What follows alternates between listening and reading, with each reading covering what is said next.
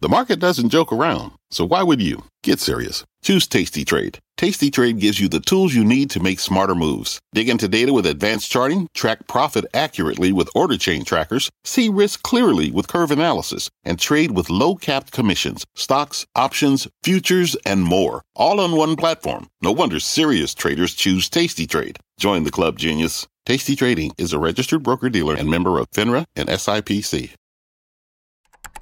Bring in show music, please. This is Squawk Pod. I'm CNBC producer Cameron Costa.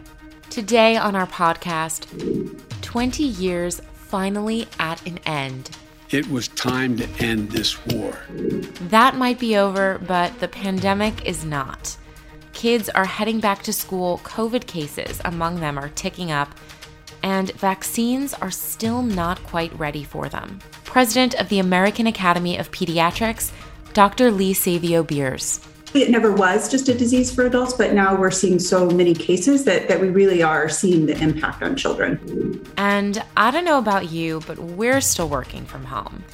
CEOs are pushing back the return to office, but overall, it's not all bad news in the C suite. Chair and CEO of KPMG, Paul Knopp. There is a great degree of resilience, and I think we're feeling really good about how the vaccines are responding to the virus. CEOs are very optimistic about the future.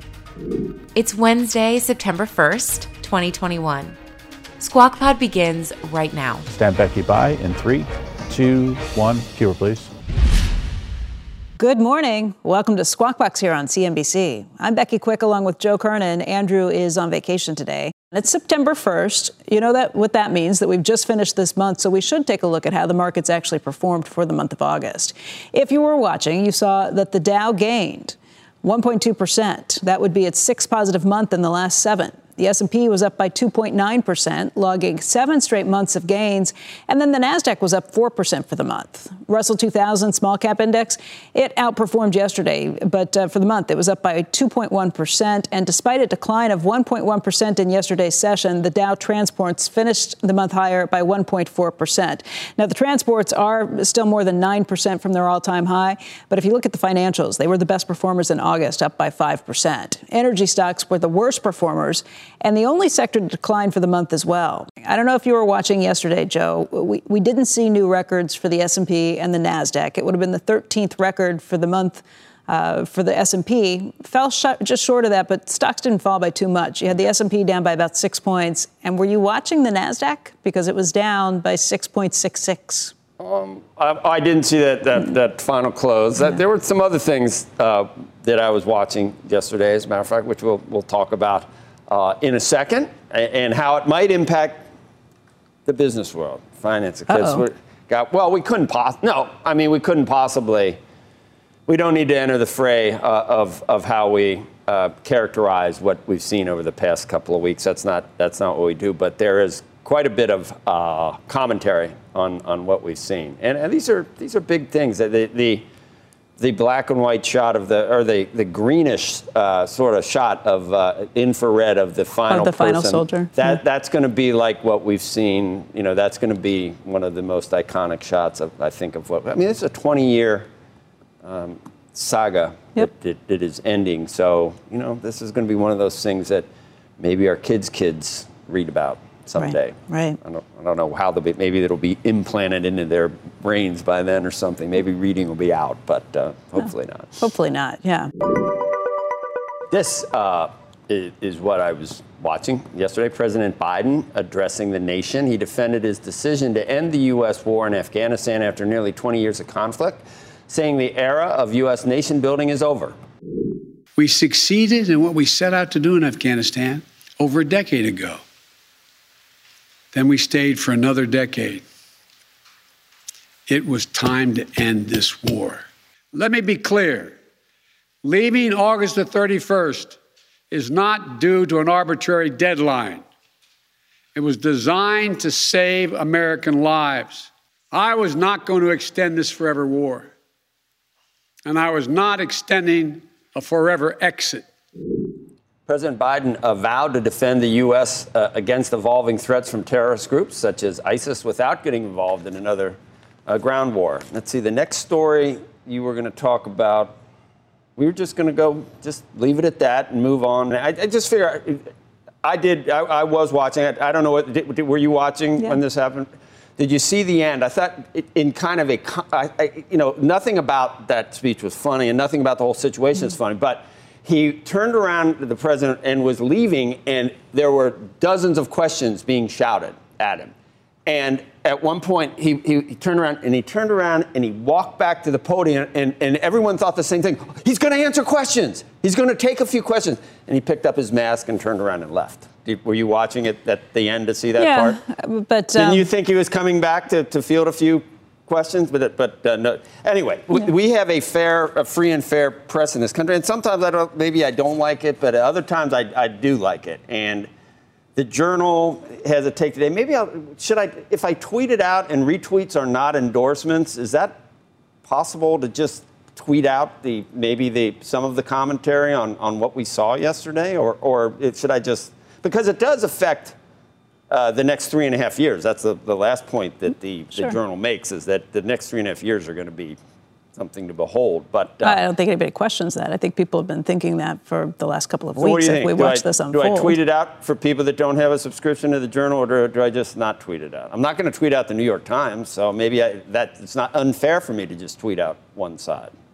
What do you think? Um, I, I think you are allowed to express your personal expressions on, on Twitter. On so, Twitter? Yeah. All right. Oh, you go ahead, go ahead then. I'm going to. You get busy with that? and we'll get back to this. I'm, I'm going to think about it. I'm, I'm going to, I don't, you know, sometimes I, I feel like having a relaxing day. Uh, and I don't feel like really? seeing some of those. Yeah. you know what? Yesterday, I, I, one of the reasons I said I was watching, there was supposed to be a, a, a, baseball game on. Did you? I, I, thought that's what you were going to be talking about. Honestly. I know, but it got canceled unceremoniously because of I think we're going to see the effects of Ida later today. I we think are here, yeah, yeah, and I think it was in Cincinnati uh, yesterday. The Reds were supposed to uh, supposed to play, but or was it the Mets were supposed? To? I, somewhere I, I, had a game that I was planning to watch, and I, I, was unable. To, it, it, did. It was not on today. There's a bunch of them on just in case you're wondering. And it's supposed to rain today too, though, so we'll see. Oh my God! Later, it's supposed to be, you know, flood warning, all kinds yeah. of stuff uh, happening in, in Pennsylvania, New Jersey, New York, all around here. That's right. You can check for yourself if Joe retweeted his morning reads. Catch him on Twitter at Joe Squawk. And you know what? Go ahead and send him a tweet. Were you going to watch that baseball game too? Or maybe bet on it? Let him know. While you do that, here's what's coming up on this podcast. There needs to be an urgency um, in the way that we approach the, the authorization of vaccines for the younger kids. Of course, absolutely need to also follow very clear and, and thoughtful safety procedures, but, but we think that both of those things can be done at the same time. President of the American Academy of Pediatrics, Dr. Lee Savio Beers, when Squawk Pod returns. What's on the horizon for financial markets? At PGIM, it's a question that over 1,400 investment professionals relentlessly research in pursuit of your long term goals. Specialised across asset classes, but united in collaboration, our teams provide global and local expertise. Our investments shape tomorrow, today. Pursue your tomorrow with PGIM, a leading global asset manager. This podcast is supported by FedEx. Dear small and medium businesses, no one wants happy customers more than you do. So you need a business partner just like you. Like FedEx, who understands your passion for serving your customers because they have the same commitment towards you. That's why FedEx offers you picture proof of delivery, packageless and paperless returns, as well as weekend home delivery to 98% of the U.S. on Saturday and 50% on Sunday. See the FedEx service guide for delivery information. What's more, FedEx Ground is faster to more locations than UPS Ground. Trust FedEx for timely deliveries. See what FedEx can do for your business. Absolutely, positively FedEx.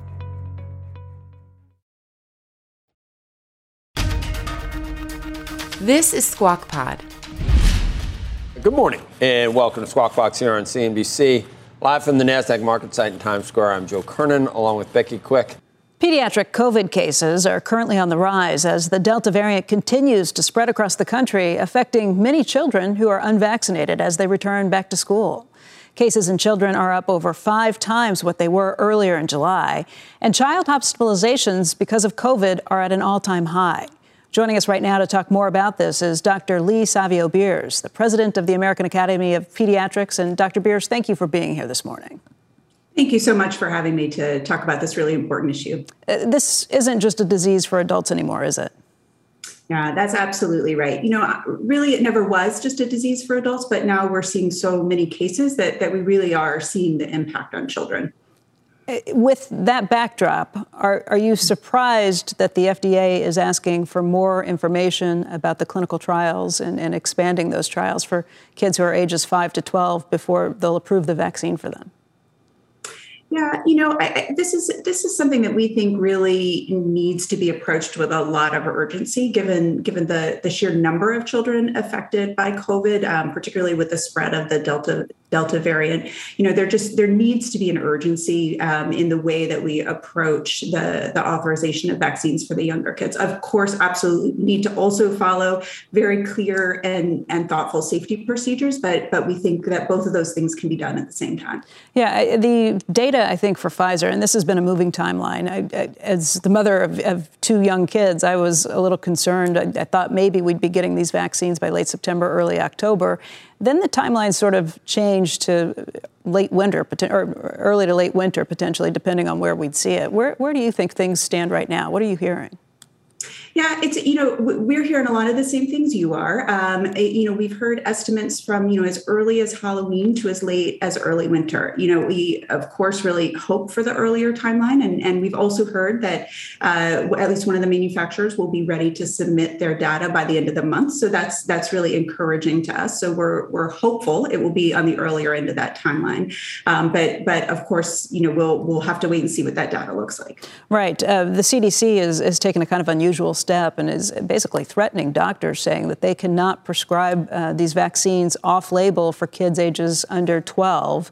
Um, and I understand that you want to see the data first. If you were able to see that data next month, would that maybe make you feel better about off label prescriptions at that point? Yeah, you know, we we also do not recommend off-label prescriptions for for uh, you know off off-label use of the vaccine for children less than 12. And and the biggest reason really is safety. Just we know that during the trials, um, we are using actually smaller doses of the vaccine for children. Right. And, and until until we see and know that, you know, we, we really have to make sure, you know, we we are we we feel urgency about it, but we also need to make sure it's done safely. What are you seeing right now, just in terms of hospitalizations? You think this is the Delta variant is, is more virulent? Is this a situation where um, it, it's going to just spread more quickly among unvaccinated? But we're, we're also seeing breakthrough cases too, and I think that's a game changer. Yeah, it is. And, and it's a very good question. You know, I, I, think, uh, of course, as you probably know and have seen throughout this, you know, the, the data around hospitalization sometimes lags a tiny little bit behind data of cases. So it's, it's a little bit hard to know if Delta is a, truly a more severe disease in kids or if it's just that, you know, just like in adults, the more people who are affected, the more kids who are affected, the more who are going to get severe disease. But what we are seeing is, is really dramatic increases in cases and really dramatic increases in hospitalizations. And I think this is particularly true in some of the states, um, you know, largely in the South and, and Midwest, where where we're seeing surges. And in those places, you know, we're seeing, you know, pediatric hospitals are running out of beds. Um, you know, kids are having to to wait long times to be seen. You know, it's it's really putting a tremendous stress on the healthcare system, uh, as well as we're also seeing just a whole lot of sick kids there. I, I, know the American Academy of Pediatrics is, is recommending that kids do go back to school in person. Um, obviously, there was a, a lot of um, mental grief that was caused by not being in schools last year. Um, what do you say about doing that in areas where uh, there's not a very high vaccination pickup and masks are not mandatory or maybe not even allowed?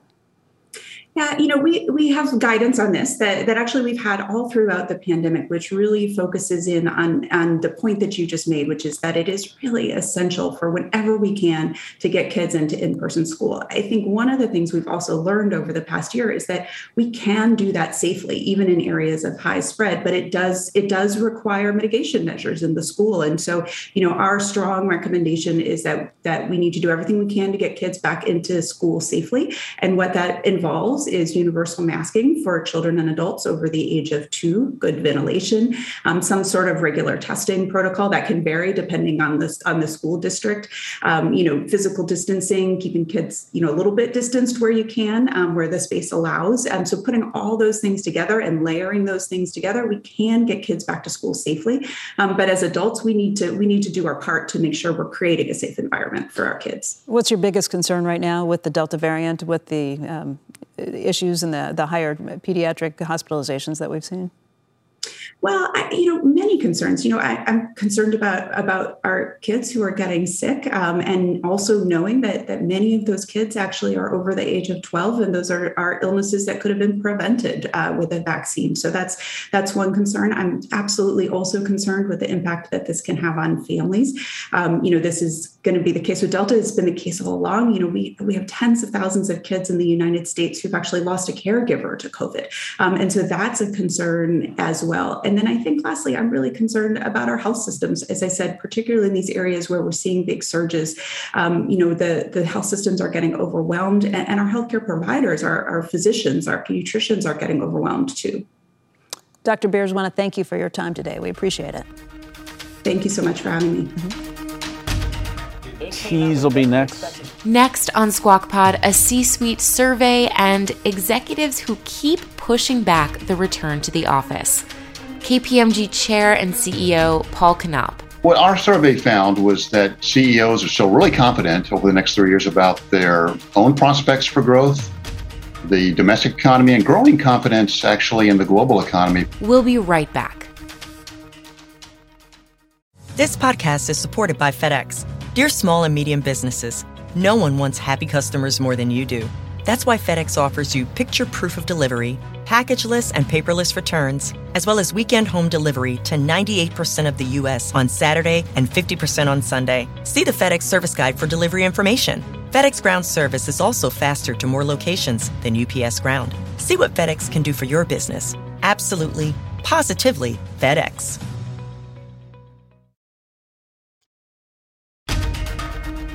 Welcome back to Squawk Pod this morning with Joe Kernan and Becky Quick. Here's Becky. Google is pushing off its return to office date until January 10th of 2022. In an email to employees yesterday, the CEO, Sundar Pichai, said, Beyond January 10th, we will enable countries and locations to make determinations on when to end voluntary work from home based on local conditions, which vary greatly across our office. Pichai also said that employees will receive a 30 day notice before they're expected to come back to the office.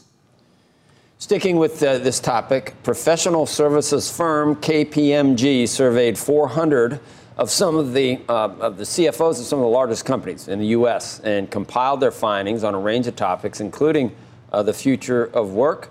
Uh, join us now to discuss more is Paul Knopp, KPMG U.S. Chair and uh, CEO. It's good to see you, Paul. And and uh, you know we're looking out three years in in this survey that's tough uh, right now. What, what, what, are the assumptions that we're making about the next three years? Because we're, we're right back in the soup in terms of uh, the Delta variant and, and what's right in front of uh, corporate managers' face right now is, is the pandemic or COVID again.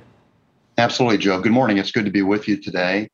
Yes, you know what our survey found was that CEOs are still really confident over the next three years about their own prospects for growth, the domestic economy and growing confidence actually in the global economy from the last survey. We also found that there was a high appetite for M&A, strategic growth opportunities, and companies continue to digitize. You know, Joe, that also comes in the face of a lot of uncertainty right now with not only COVID 19, as you mentioned, but the uh, future tax changes that'll come on both the global stage and in the US, supply chain disruptions, cyber issues, incidents those are really serious issues that we're facing into. But despite that fact, you know, CEOs are, are remaining very confident. And when you mentioned the future of work, you know, we saw that CEOs named as their top operational priority. That was the employee value proposition. We're all very hyper focused right now on our people and our organizational cultures. So many things go into the calculus now post pandemic? And I, I, was just listening to everything you were saying. Yes, supply chain that uh, related to the pandemic, but also related to, uh, you know, we haven't built up certain um, capabilities in this country, and we, we got to do that uh, uh, probably again. Um, companies have flourished during the pandemic, which which sort of gave everybody, some companies, a blueprint on how to deal with th- things like this, and and are they better prepared? Prepared? Do they feel better prepared if if we continue to see variants and and this situation? I think they know how to handle it and maybe uh, you know uh, successfully maneuver through these times. Joe, I think that's correct. Uh, companies have proven to be very resilient. You know, I think we're very optimistic about the vaccines, but that digitization effort that companies were undertaking before the pandemic and have really rapidly intensified their efforts to digitize their business models, their business processes. I think CEOs are feeling really confident about how they're able to do business in a more digital economy as we move forward in the future. And of course, that presents some challenges I mentioned earlier. There'll be questions around how digital uh, transactions are taxed, but there is a great degree of resilience, and I think we're feeling really good about how the vaccines are responding to the virus. I, I realize that we're in a difficult situation right now, but I think they are CEOs are very optimistic about the future. But now we know how value uh, how valuable uh, employees are, given how some companies are having a lot of trouble getting them back. So you said that that it, and that may entail letting people work remotely for a while to, to, to feel safe. With, you know, it, because it's not either or with, with the vaccine, as we're finding out right now. There's still, you know, people are still going to want to wear masks. They're still going to want to socially distance. yeah. Distance, and there's still going to be some remote work. And I guess you need to be more accepting of, of that if you want to retain key employees. No doubt about it, Joe. Flexibility is the operative word. It's a red hot labor market. There's a lot of employee burnout still in today's environment. There's a lot of disruption from remote work. We need to have more shared office space in the future. We need to have more flexible time for our employees. And we talk a lot about this hybrid environment, but we're still trying to really design that hybrid environment for a future ready purpose. Know, I think a lot of us will experiment with what that entails as we move forward into the future. No doubt about it, though, it's going to involve a lot more remote work and probably a lot more flexible space that might be closer to people's homes. The CEOs also reported, Joe, that they want to see employees come back to the offices from time to time to co- collaborate and create ideas. That's going to be very important as we move forward into the future. The, the employees that have returned to our office from time to time have really reported being very happy to see their colleagues. And I, I think that there's going to be a real mix or a hybrid approach for many years into the future. Really? You're happy? Uh, no, no, no. I'm kidding. I, I, I get happy. Um, uh, um, the, you mentioned something that I want you to drill down on, and that is the. Uh, that you're thinking, the CEOs are thinking about the tax implications that, that we're hearing, and I wonder if we go to 28 percent uh, corporate tax, and if we have a new global minimum tax for, for companies that, that, that operate all around the world, are they thinking about those things? Is that is that likely? Will that be a, a headwind in terms of, of margins? And is it something to prepare for? Joe, absolutely. We we are helping companies scenario plan using visualization visualization tools, technology tools to look at the various scenarios. You know, there can be interdependencies between the global minimum tax, the taxes in the U.S. that likely will increase under the Biden administration, and of course, the OECD is looking at ways to modernize the digital economy and digital taxation. So there's a lot of uh, interdependent changes that are happening potentially in the next year or two. And we need to look at all that, plan for those scenarios. And we do see leading CEOs very much planning around what those taxes might do to their balance sheets and income statements. And it's, it's really top of mind for business leaders at this time. Hey, Paul, this uh, new, kinder, gentler workplace where everybody gets to plan their own hours, work from home if they want to. Is this transitory, like the Fed thinks inflation is? I, I, just wonder how much of this is because CEOs want to do this and how much of it is because they have to because of the labor shortages everywhere. Becky, I think it's a little of both, to be honest with you. Employees have been working at home very effectively over the last 17, 18 months and there's some real work life harmony benefits to that. So, what we need to do is calibrate to both what they need, and we're listening a lot to our employees as we try to design that hybrid environment for the future. And we, we also believe that we need to have them come together to collaborate and create ideas. And you know, we built a $430 million learning and development facility in Lake Nona, Florida, that we opened in January of 2020 and closed in March of 2020. But we recently reopened it, and we're following CDC guidance, and we're only allowing vaccinated employees at this time to that facility. But when they come back and create and learn at that facility, they really have reported, you know, really being excited about what we're doing to bring people back together. But there's no doubt there's going to be a balance. So we have to be future ready. And I think that future we're still trying to design as we look at what employees want and what employers need and try to balance those two things in the future. Kind of, uh, what kind of assumptions are, are uh, CEOs making about the business cycle, uh, interest rates? I, I mean, you know, we're not going to stay here forever, Paul. I mean, there there are some there are some troubling inflation. There's some troubling uh, headwinds, other headwinds on the horizon that that uh, I guess we've seen in the past. It's, it's not like a pandemic, but they're nonetheless they could be they could be very uh, you know you need to deal with them.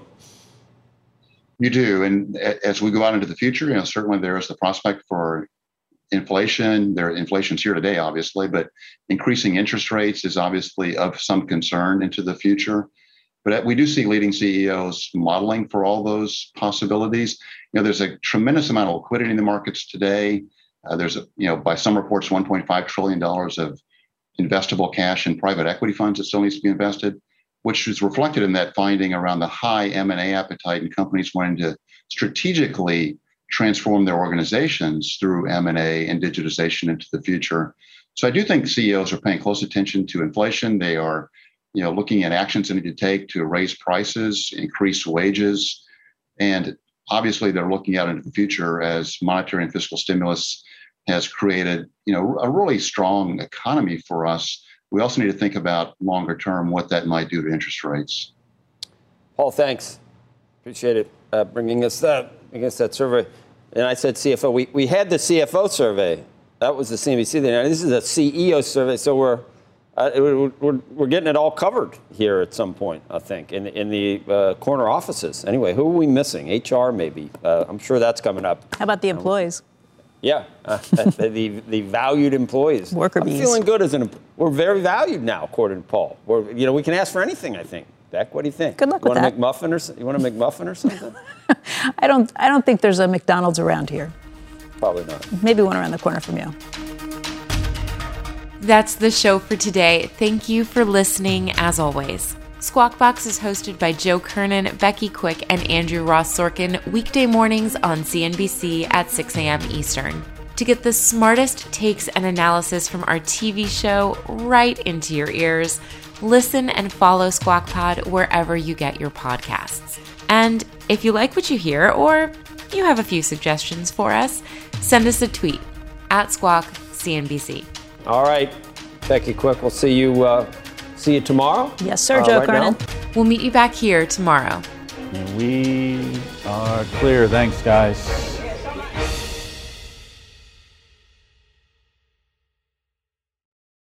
This podcast is supported by FedEx. Dear small and medium businesses, no one wants happy customers more than you do.